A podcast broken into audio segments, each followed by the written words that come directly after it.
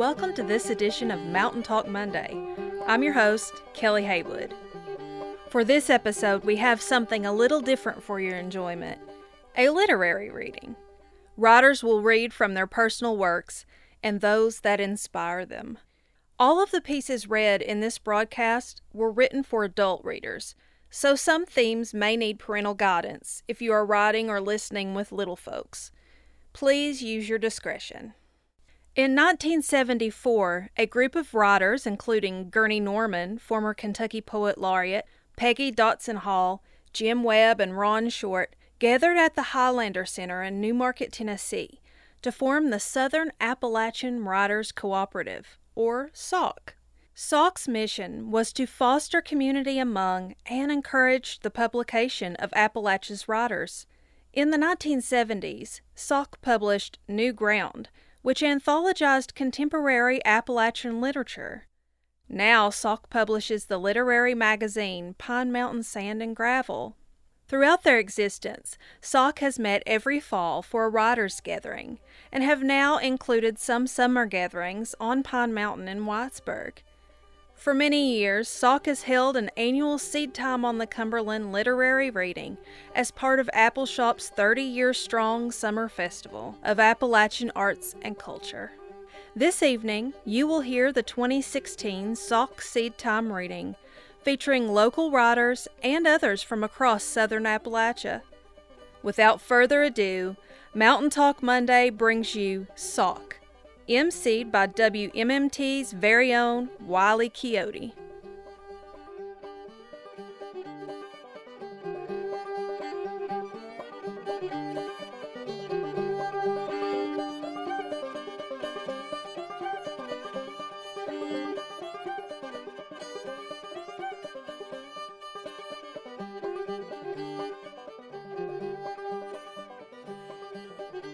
Great big howdy and welcome to this year's Seed Time on the Cumberland reading featuring writers from the Southern Appalachian Writers Co op.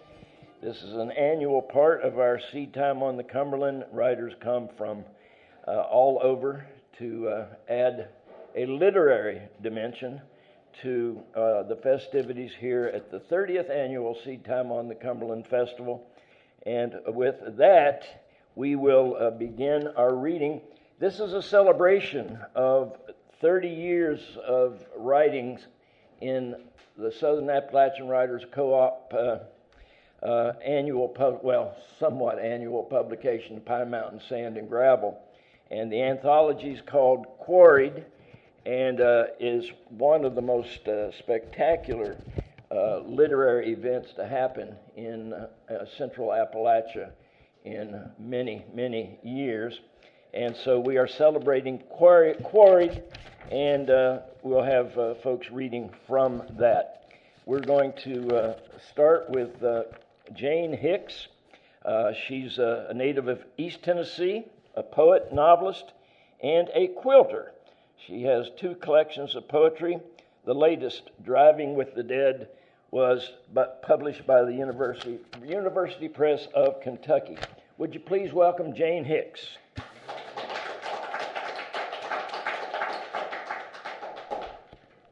Good afternoon. Good to be in Whitesburg. I've been hanging around this part of the world since, gosh, I don't even want to tell my age, how long, but I first came up to go to the Appalachian Writers Workshop at the Hindman Settlement School.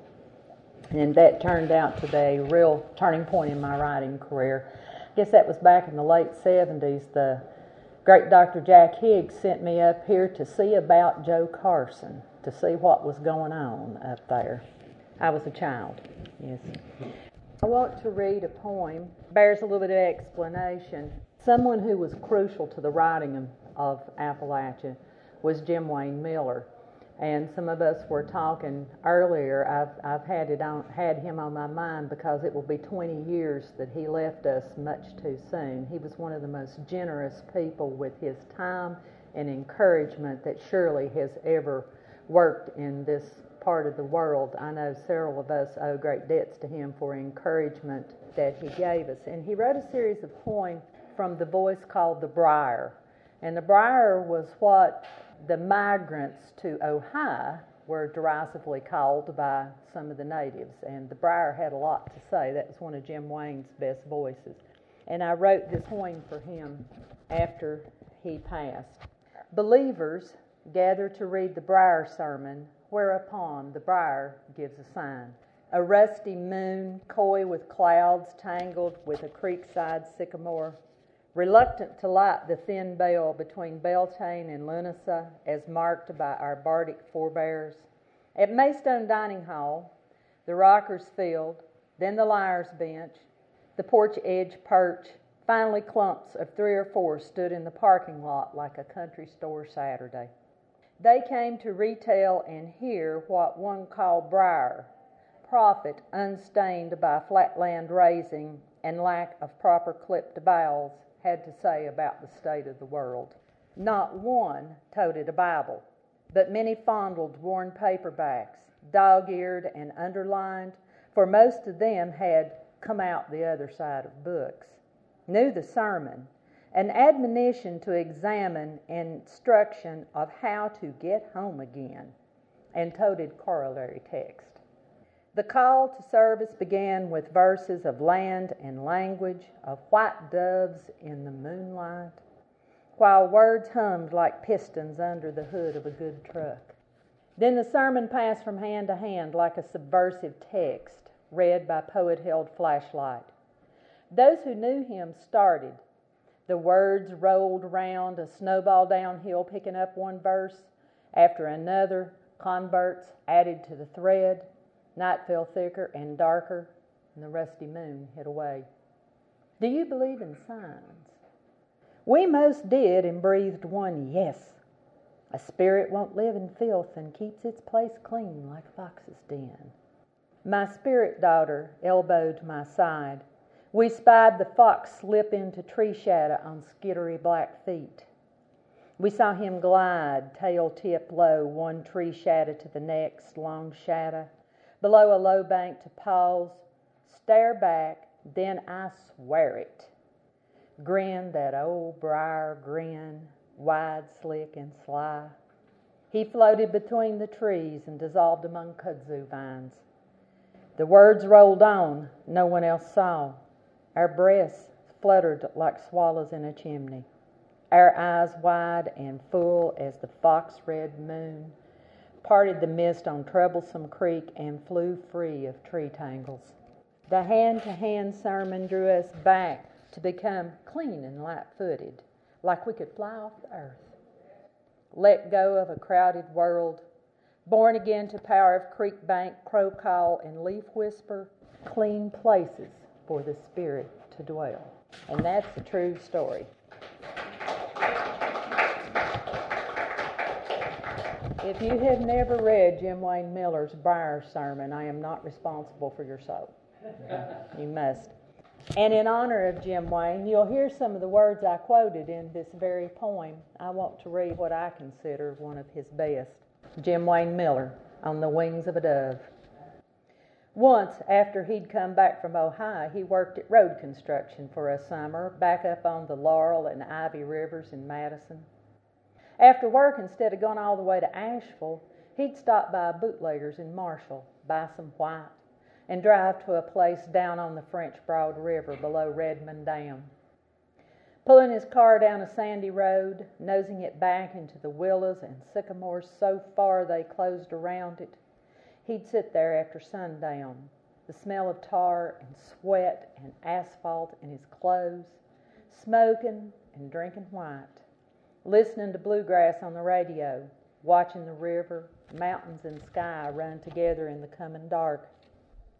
Catfishermen built fires along the bank and over the island and hung their lanterns out over the water. His troubles sat right under his breastbone, black as a tree full of starlings all talking at once. But when Bill Monroe and the Bluegrass Boys played Wait a Little Longer, Sweet Jesus, or Blue Moon of Kentucky, and his mind throbbed and hummed like the pistons under the hood of a good truck, hauling his thoughts over a long, open highway. And the lights on the riverbank got in tune, and his mind turned into a whining saw blade spinning so fast it grew invisible and quiet. The starlings under his breastbone stopped talking. Then white doves rose out of his rib cage and flew out over the river toward the island. Thank you. Thank you, Jane. That's Jane Hicks. And uh, you are listening to WMMT, the literary reading, as part of the 30th annual Seed Time on the Cumberland Festival here in beautiful downtown Whitesburg, Kentucky. We have uh, Larry Germain uh, next with us. He's come from uh, Georgia. He's worked as a sign painter uh, while earning his uh, MA in creative writing from San Francisco State University. What part of West Virginia is that in? Sorry. Sorry, I couldn't help myself. A blues musician since the 60s, he's blessed and or cursed with a fascination for the rhythm of words, whether on a painted surface, sung in a beer and barbecue blues club, or on the page. He's equally passionate about his uh, day job teaching English to speakers of other languages in Winder, Georgia. Would you please welcome Larry Germain?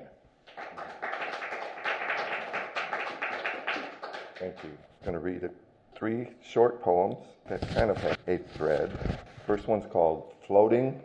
When I was a child, I would climb on the swing in the park and ask to be pushed. Higher, Daddy!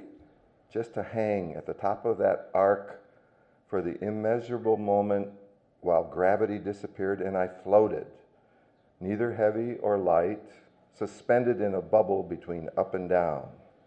Now, astronomers and astrologers see the exact same things quite differently, but at least one point they do agree that there comes a time as it whirls through space that the Earth pauses, shifts, then turns its face to the sun.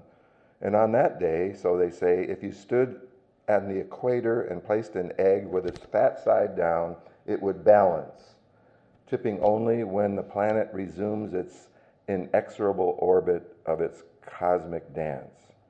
Then the tide rises, then recedes, but still there is a moment when the ocean's waters neither wave nor push and pull, but wait before receding into their own depths, leaving the foam and debris of Earth's earliest memory sinking into the sands. Do we remember before we had bones, before there was breath, weightlessly waiting for our exit from the womb until the push and pull of gravity and muscle delivered us from our amphibious utopia and we swam gasping into the light. And so then, when I look into your eyes again and again, my body remembers, and my breath, my blood, my skin, and my bones are but the cage from which my spirit has flown, and words will not form in my throat, for they cannot speak or sing or shout what I feel within or see without at the top of the arc, neither heavy nor light, in the infinite instant between up and down, I float. This one is called Liquid Light. We really don't know how light behaves or so the sages say. Uh, does it arrive then leave us as particle or waves to begin and end each day? I don't claim to have the answer, but one thing I definitely know on the sunniest of afternoons or by a candle's glow, there are rivulets of luminescence trickling along her curls, decorated with diamond dewdrops, sparkling as each lock unfurls. Light clings to my lady's face and form, liquid it lies upon her skin and shimmers. Even in the dark, she glimmers. And when she walks, oh, like a vision in a dream, so do the very rays of sun seem to flow as well as gleam within my smitten gaze, a glow like caramel glaze deliciously drizzled on vanilla ice cream. And finally, blueberry summer. 99 and a half in the shade for days, the air a shimmering haze that lay over everything, while the rays of the sun clawed at our pores. It was a blueberry summer for sure. We were all a fever with the heat. Not the fever of lust so much, you know, the one that everybody's got, it started long time ago, but Fahrenheit or centigrade. The sun so hot I froze to death at 99 and a half in the shade. Blueberries by the brimming bucket, a gallon plucked and tossed into the pail without moving one step from that spot. Blue fingers, even juicy blue toes inside boots worn to keep your dancer's legs from being scratched. Never mind the scorpion which made its bed in them and added its sting to those of the wasps and yellow jackets that preceded it. Talking on our phones while you were walking the dog, the sun baking your shoulder, where that same afternoon a hummingbird had lighted. Could any kiss ever compare? The sound of you in the pooch, sloshing in the creek, almost enough to cool me over the phone, but then I imagined water glistening on the curve of your leg where the curve of your calf meets the curve of your thigh just behind your knee. And I remembered the first time I touched the hollow at the base of your spine where the sweet sweat of love, so fine, collected there. Blueberries by the bulging Ziploc bagful, bounty bestowed with blessings upon friends and family and neighbors while the heat simmered under our skin. Inside, outside, day and night, relentless. Brutal the television weatherman said. Our bodies remember, you answered. And with the air conditioner maxed in the wee dark hours of night, our very bones did sweat. The sound of blueberry preserves sealing sent the dog from the kitchen, spooked. How could he know you were saving a taste of this summer to be savored perhaps on a cold, gray day in February? when maybe I might melt away the mist and drizzle of that desolate month with the memory of your suntanned shoulders shining, slick with sweat, as you filled that bucket to its brim in the summer when I learned how to waltz once again, my beautiful friend. The scent of blueberry pie will intertwine with the image of you standing, long, lithe legs, scratched from the brambles, text talking from inside the blueberry bush and the motion of your hips in blue jeans as you did the do si do, divine.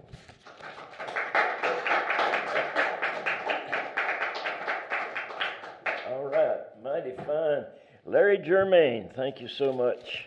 All right, you are listening to WMMT 88.7. This is the Southern Appalachian Writers Co op annual reading celebrating Quarry the uh, 30 years of the Pine Mountain Sand and Gravel.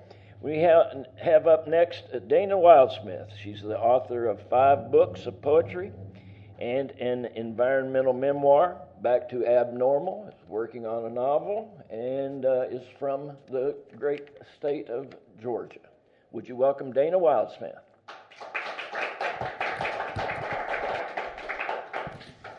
Looks like it's going to be a day appropriate uh, for me to read this little short essay from Quarry because it's about sweat. So hot your boot soles melt. Mama asked me this morning if I've heard of wood thrush yet. Usually we hear the first wood thrush by Jessica's birthday. I love it that she carries around in her head the timing of summer's heralds. And she's right, the wood thrush is very much a summer bird here in Georgia. Thrush song matches the season. It's a bird song as lush and liquid as any early evening in summer. Those words, early evening, have a nice cool sound to them, but they lie. Early evening in July in Georgia is a cesspool of heat and humidity. It is too hot to work outside, but too blue skied gorgeous to bear being indoors looking out. A July afternoon is blood boiling is a blood boiling siren beckoning you out to heat exhaustion. You know better than to answer her call, but you do anyway, remembering that there are tomatoes to be picked. Before you plop the second Cherokee purple into your basket, sweat's pouring like money to debts. You're sure this what is what hell must be like. And then out of that cauldron of smelted air comes the clear, metallic, plinking like bells tumbling downstairs. It's such a silver t- sound you feel cooler, calmer just in the hearing. The wood thrushes are back. Maybe you can make it through the summer after all. Sweat is one thing Southerners of a certain age know with great intimacy. I've added that caveat of a certain age because it occurs to me that there now exists a generation or two of born and bred Southerners who have never lived with heat you can't get away from. The heat's still there, but you can always escape it. In fact, I suppose most Georgians must now think of air conditioned air as their natural environment, whatever is outside is the anomaly. This theory is born out of my mind every time I see a new subdivision being built with no thought of designing and aligning houses so they'll catch the best breezes in summer, the full warming face of sun in winter. Houses have for quite a while now been built as arrogant deniers of the elements rather than partners with them. And that works fine so long as we are, as a nation, continue to be allowed copious consumption of fossil fuels. Don't get me wrong, I'm as grateful as the next Georgian for the blessed relief of a full night's sleep in August. I can remember when such nights were not a sure thing. I may have been among the last generation to live my earliest years in unair conditioned houses. In the same way, those boxy old wooden farmhouses like Mama's house used to sink into interior deep freeze each December, it was as if the house would suddenly remember, come August, how its family had been begging for heat, and so the house would at last comply. You want heat? Here you go. Every corner and closet is now stifled with heat so heavy it'll make your teeth sweat. It's why old houses in the South have wraparound porches, so families could sit out there and doze and get at least an hour or two of rest before retiring to their miserable beds to stick and sweat and toss and fuss. Why, ours was the last generation to know and be grateful for the pleasure of flipping your pillow over to the cool side. At least when I was a small girl, the misery was a shared misery. No one had air conditioning except churches and movie theaters. We became the reverent generation, willing to sit still and worship either God or Hollywood, so long as the air therein was sufficiently chilled. But then there came the transition years, when possession of air conditioning or its lack became a demographic marker. I was an extremely young wife and mother living in Jacksonville, North Carolina, the first time this change was brought home to me. We had been assigned junior enlisted housing at Camp Lejeune's World War II era asbestos shingle cubicles, referred to in military parlance as substandard housing. We had no air conditioning. We had good coastal breezes, though, and I don't remember feeling this amenity lack terribly much until one morning at Jacksonville Public Library's preschool story hour. I happened to overhear two of the young townie mothers discussing the August heat, saying they couldn't imagine living without air conditioning. How could you stand to see sweat on your baby's little neck? One of them asked the other. It was one of the few times in my life I can remember feeling shame. My baby had been wearing had been sweating her teeny glands out all summer. Did this make me a substandard mother? Did I somehow love my baby less than they loved theirs? Now that I'm older, of course, I would immediately dismiss those women as shallow bitches. Many and powerful are the compensations which come with age. Also, I now have the option of living in air conditioning every moment of every Georgia summer, yet I don't. I have lo- huge ceiling fans in every room. I am a devout believer in ceiling fans, and there are mature sweet gums and sycamores overhanging and shading my roof. I grudgingly allow two window air conditioners to be turned on when heat and humi- humidity build to a certain level on late summer evenings. I sometimes check the thermometer to determine if that level has been reached, but more often I use the dog gauge. When my dogs stop tearing around the house, barking like dogs on steroids at every child or grasshopper passing by, when their sleek, muscled dog bodies go flaccid as deboned chicken, when they can muster only enough strength to drag themselves to the cool pool of slate floating in, flooring in the dining room, it's time. The air conditioning comes on, and I lose the world. Because this is the price you pay for never having to sweat. You live your life in what I think of as airport terminal mode. Anyone who has flown into more than two or three major airports understands what I mean. Your plane lands, you disembark, look around, and realize you could be in any airport anywhere in the world. Your only distinguishing clues are the logos on newsstand t shirts. This is comforting in that you know where the restrooms will be, where the rental car uh, can be rented, and how far away the McDonald's will be from your gate. But the genericness also requires nothing of you in the way of adaptation. When I flew into Tokyo, the biggest adjustment I had to make was in realizing I was expected to sit after ordering and wait for my, macaroni to be brought to my table with a bow from the employee. Well, that and the idea that in Japan, McDonald's serves flan of all things.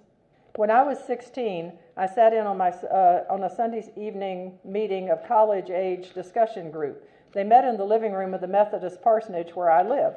So young as I was, they let me stay. One of the questions I remember being debated was whether it's necessary to know evil in order to know goodness. Can you love if you've never felt hate? Does every emotion, every philosophical condition exist as half of a duality? My tendency then as now, is to answer with a qualified yes. If I had never experienced an Alaska winter, which I have, I would nev- nonetheless possess a circumstantial knowledge of sweat.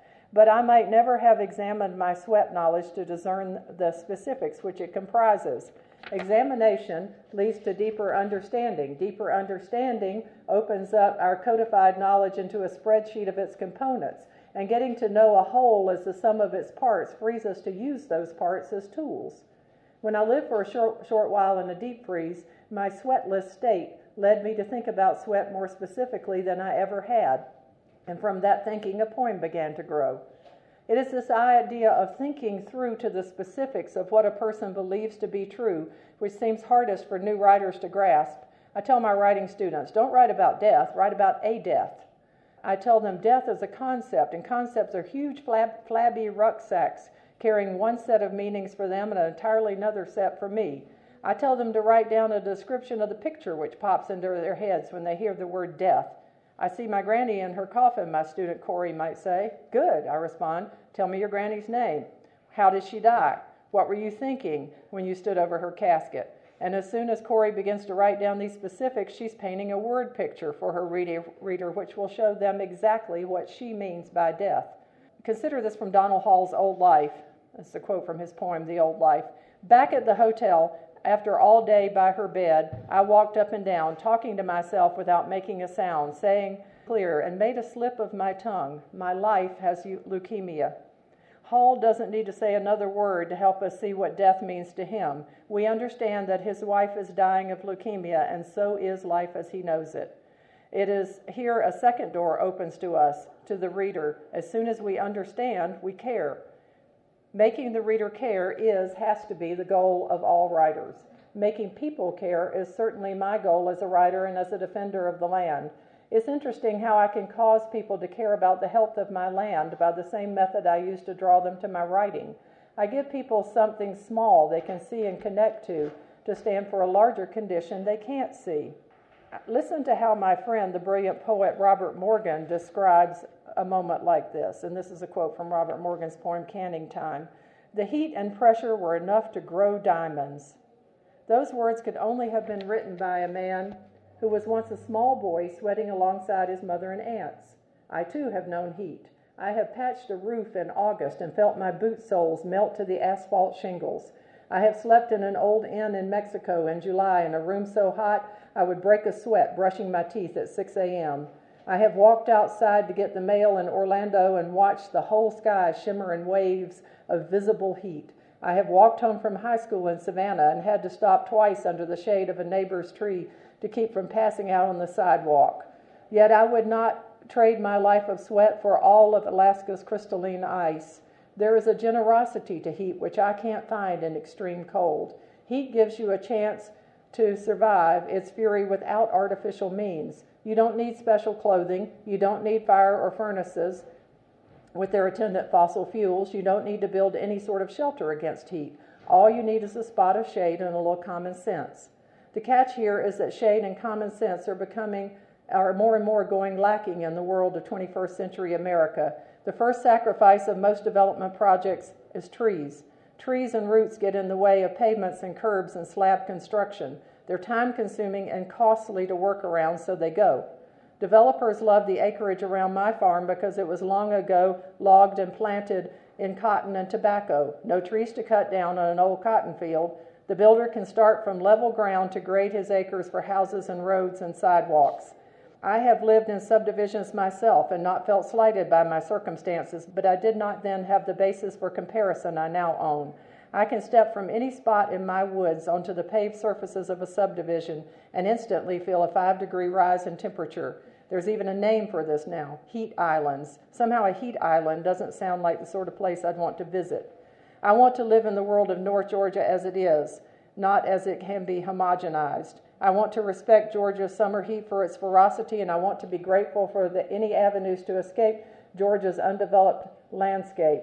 I want to work in my garden until sweat builds on my eyelashes so thickly I can no longer see my cilantro. And I want to walk the creek and listen to wood thrushes chiming in another summer evening. It'll cool off, the wood thrushes are saying. You've almost made it through another day. Sit down. Have a glass of sweet tea. You've earned it.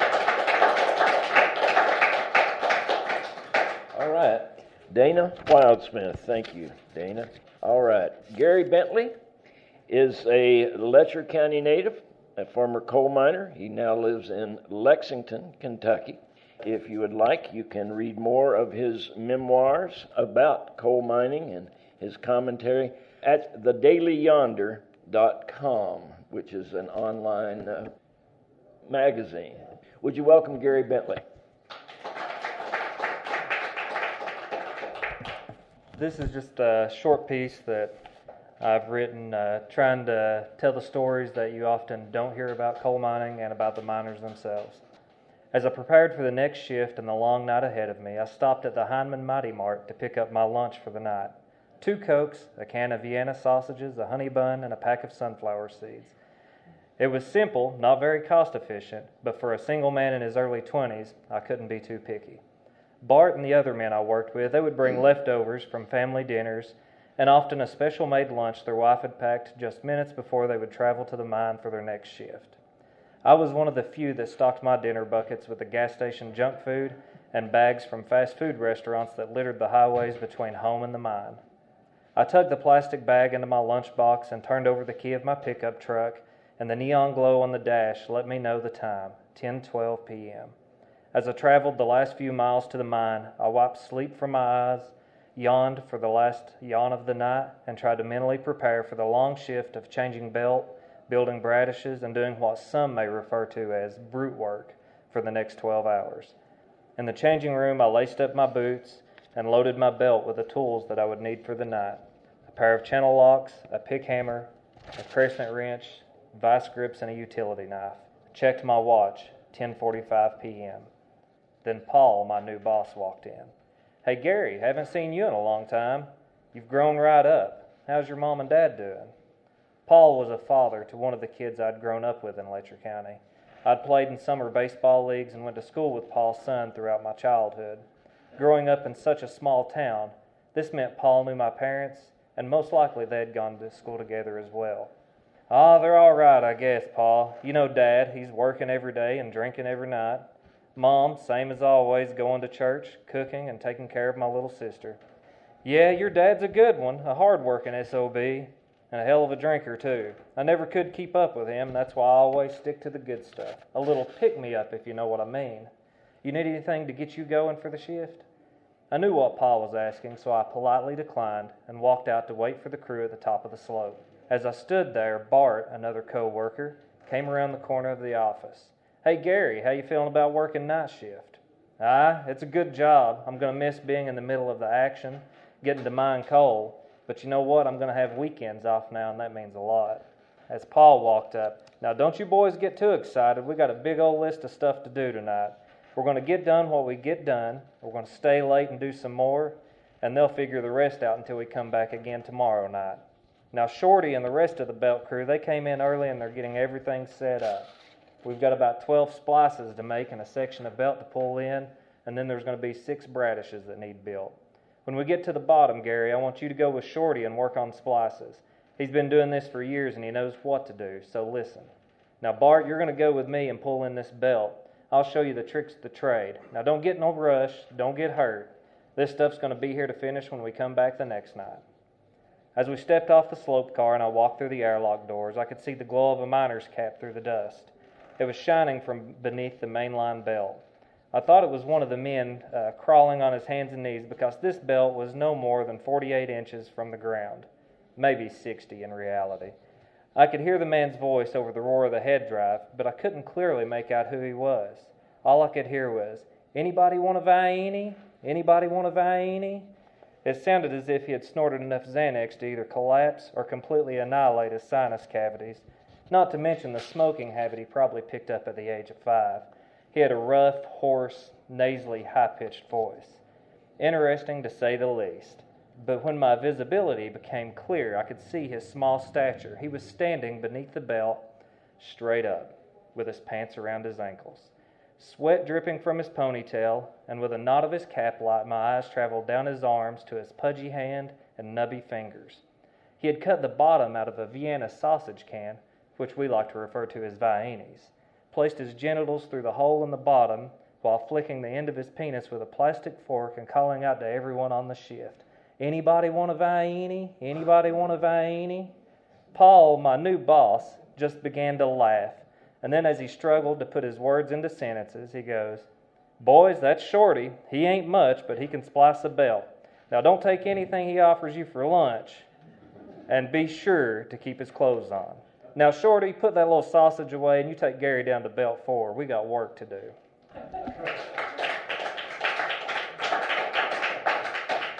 All right. Gary Bentley. Thank you, uh, Gary. This is uh, the, uh, the reading from the Southern Appalachian Writers Co op. Kelly Haywood is a Letcher County native, and she is currently the Public Affairs Director for WMMT. She's a writer and the mother of three daughters, and uh, does the very spectacular coal report on WMMT. And it's uh, five of uh, my favorite minutes of radio uh, each week. Would you welcome Kelly Haywood? Hello. So this will be the first time that I've tried to read off of a, an electronic device. I prefer paper, um, but somehow I got behind this morning and didn't print anything off because technology is usually a struggle. And so I've been forced to come into the 21st century and accept the fact that I've moved out of youth and into middle age. So we'll see how well I do here. So I got a grant from the Kentucky Foundation of Women to complete 10 essays about my experience of accepting being female. It was something that I felt shame about from the time I was very little and had to come to terms with. So I'm writing now these essays about that experience and how I eventually came to embrace it and be very proud. And being the mother of three daughters, I really needed to figure that out. So I'm glad I did. And this is called The Evening I Forgave My Mother. And it's not finished yet, I'm still working on it. It was quiet. The girls were outside. It was cool enough to have the door open, seeing as the sun had been behind the mountain since three. Edna, our beagle, lay in the doorway, half in, half out. I was cooking one of the best recipes I'd ever concocted. So if you're taking notes, the recipe is in this essay, so you can write it down. Moving in a thick haze, seeing through glassy eyes, I thinly sliced zucchini and summer squash, placing them strategically on my olive oil covered baking sheet. Squash pizza. It's what I ate when I realized I haven't had a proper meal in too many days. It's what I ate when my body called out for flavor and I'd be eating alone. After arranging the slices, I'd sprinkle them with mineral rich sea salt, black pepper, and garlic powder. Cover that with a few varieties of shredded cheese, usually Parmesan and mozzarella.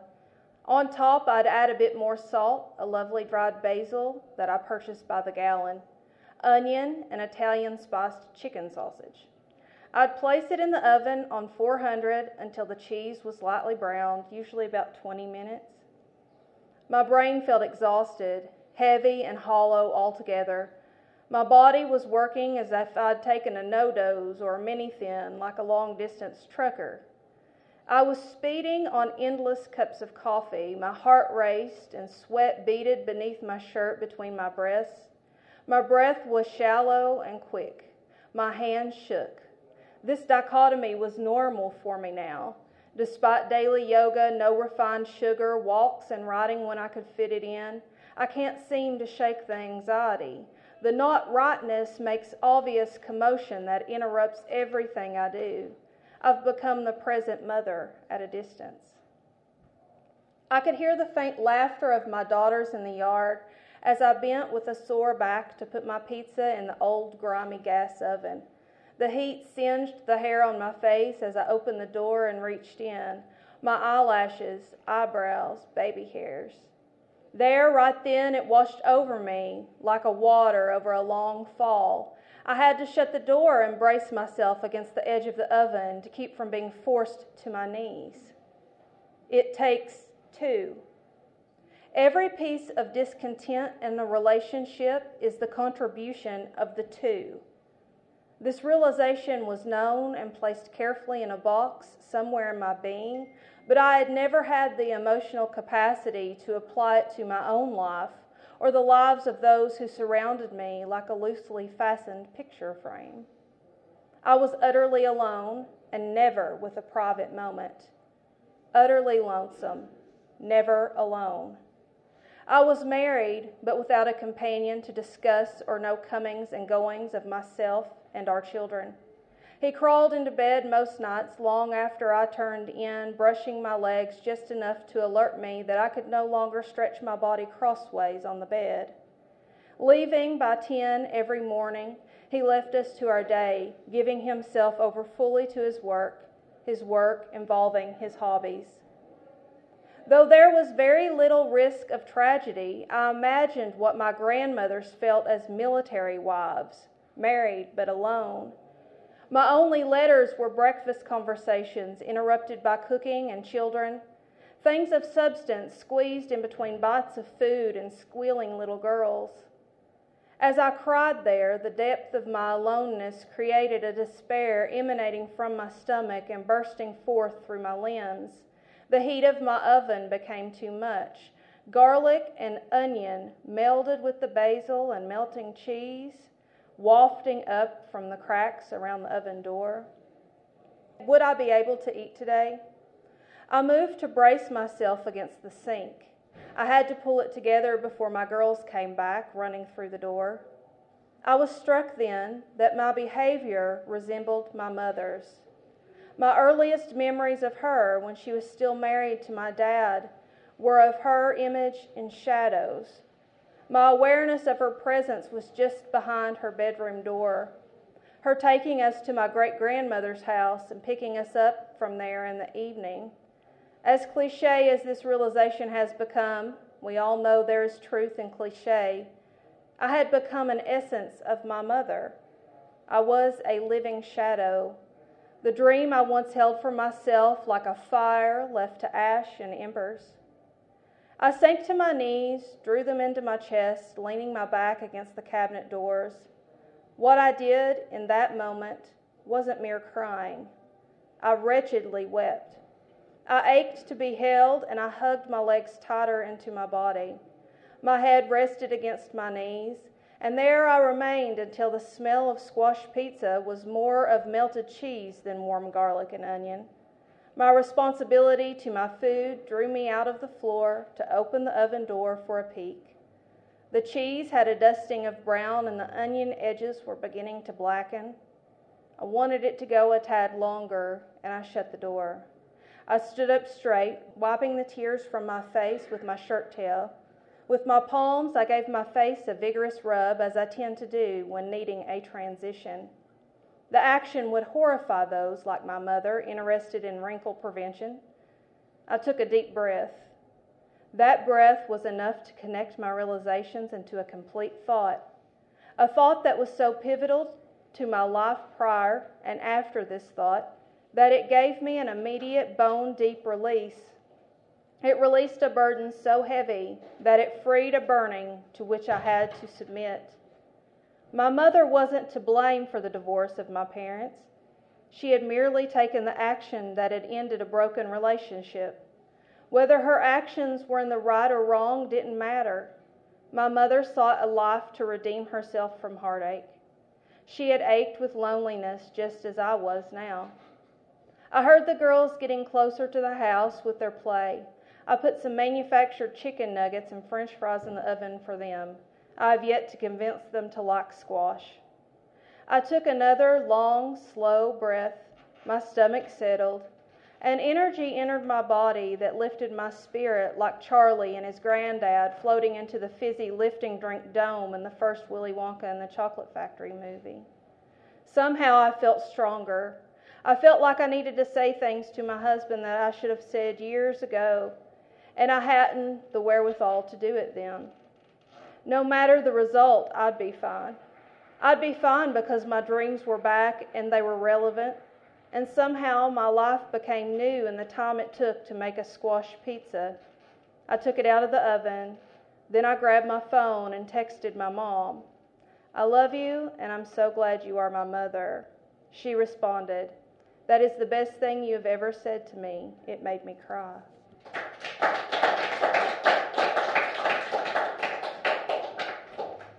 Kelly Haywood. Thank you, Kelly. Up next, we have Mike Henson, who has written four books of poetry and four works of fiction, and is now fishing and writing as uh, having uh, retired from uh, all of the things he's done over the years. Would you welcome Mike Henson?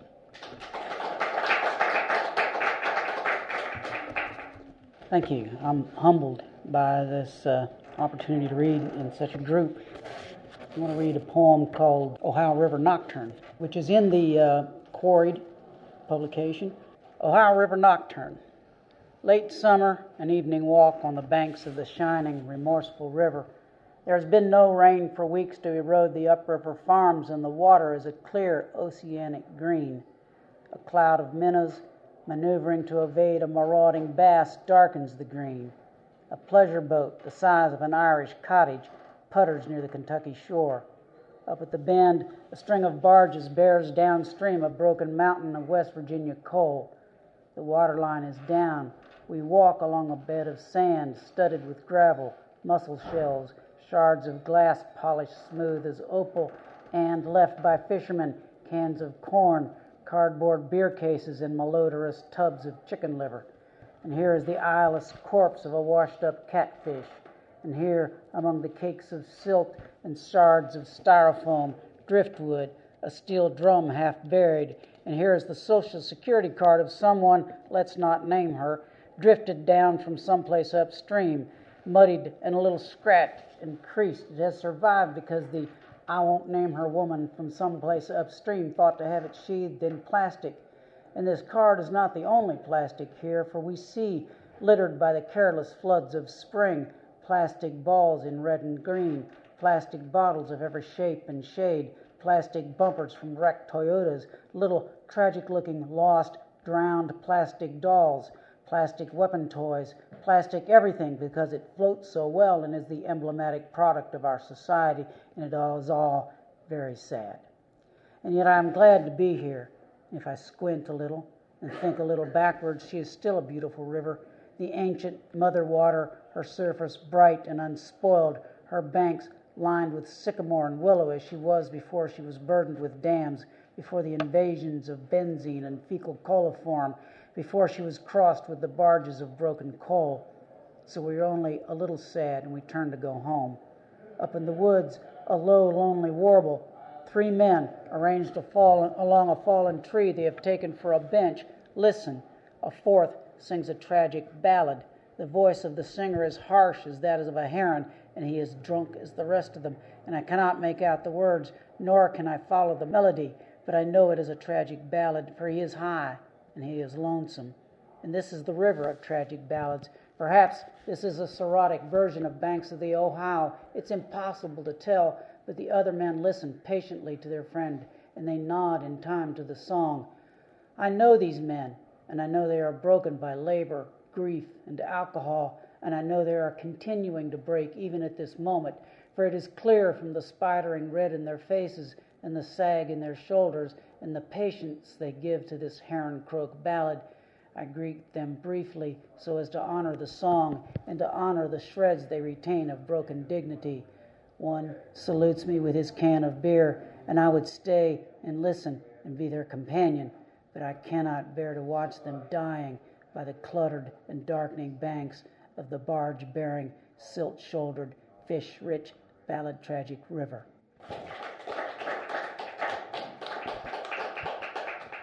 So I'm going to take on it myself to uh, introduce the next reader, Jim Webb, who is the author of Get In Jesus and many other poems, uh, and is the uh, voice which we hear sometimes on this radio station as Wiley Coyote, Jim Webb.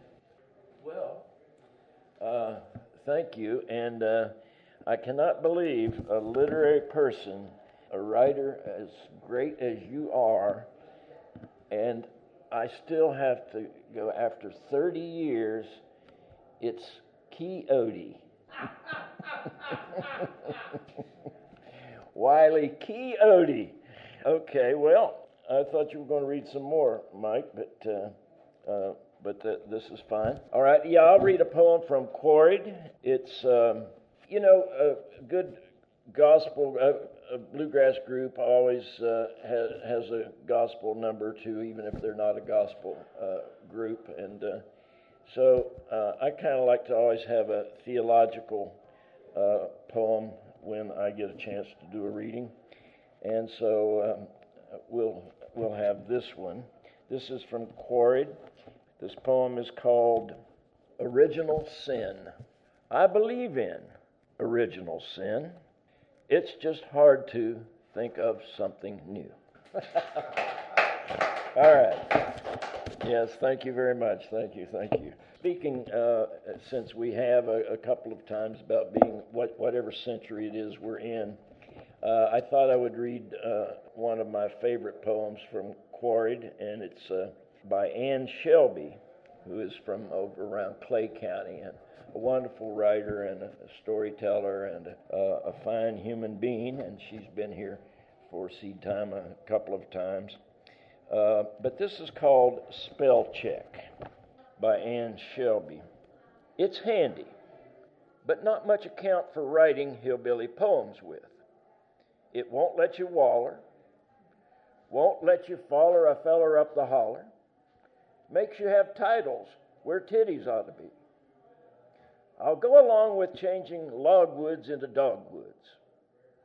But before I could say undo, it turned my house cat to a house coat. Salad, new ground, June bug, graveyard, not in dictionary. You can't have a grandbaby on this thing without special arrangements. One spell transformed my taters into tatters, served me subpoenas when I ordered soup beans. Now it wants to replace the home place with just some place. Is this the same spell that changed proud to poor, turned minnows into memories?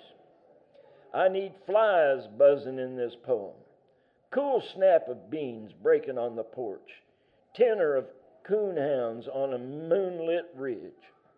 Exit, float a while on a honeysuckle breeze. Spell, how long to set on a sycamore bank with your feet in the creek? That's by Anne Shelby. All right. It's a poem by Joe Enzweiler, Nomad. Tonight there is a south wind. It is the end of May. The green fields blacken in the twilight into the colors of their soil. Beyond, on the great curve, farm lights sparkle like blue white stars rising that the great earth pulls down behind me as I go. When you are older, I will tell you of this night when I drove my truck across the prairie and was alone and loved you then as a real thing, only you were only a dream and I a great room dreaming you. Someday you may tell your daughter how I lifted you when you were small, where you brushed the sky and touched the time in my face. But such stories fall away and then we sleep. Oh, my Hannah, all of it was as I said earth dark, air sweet in my window and that engine plowing through the silence. You came from there, my flick of dream, handful of soil. It was Ascension Thursday, the Milky Way laughing, and the hush of Christ born into heaven, and one red winged blackbird on the fence line, its mouth wide open in wonder at the wind.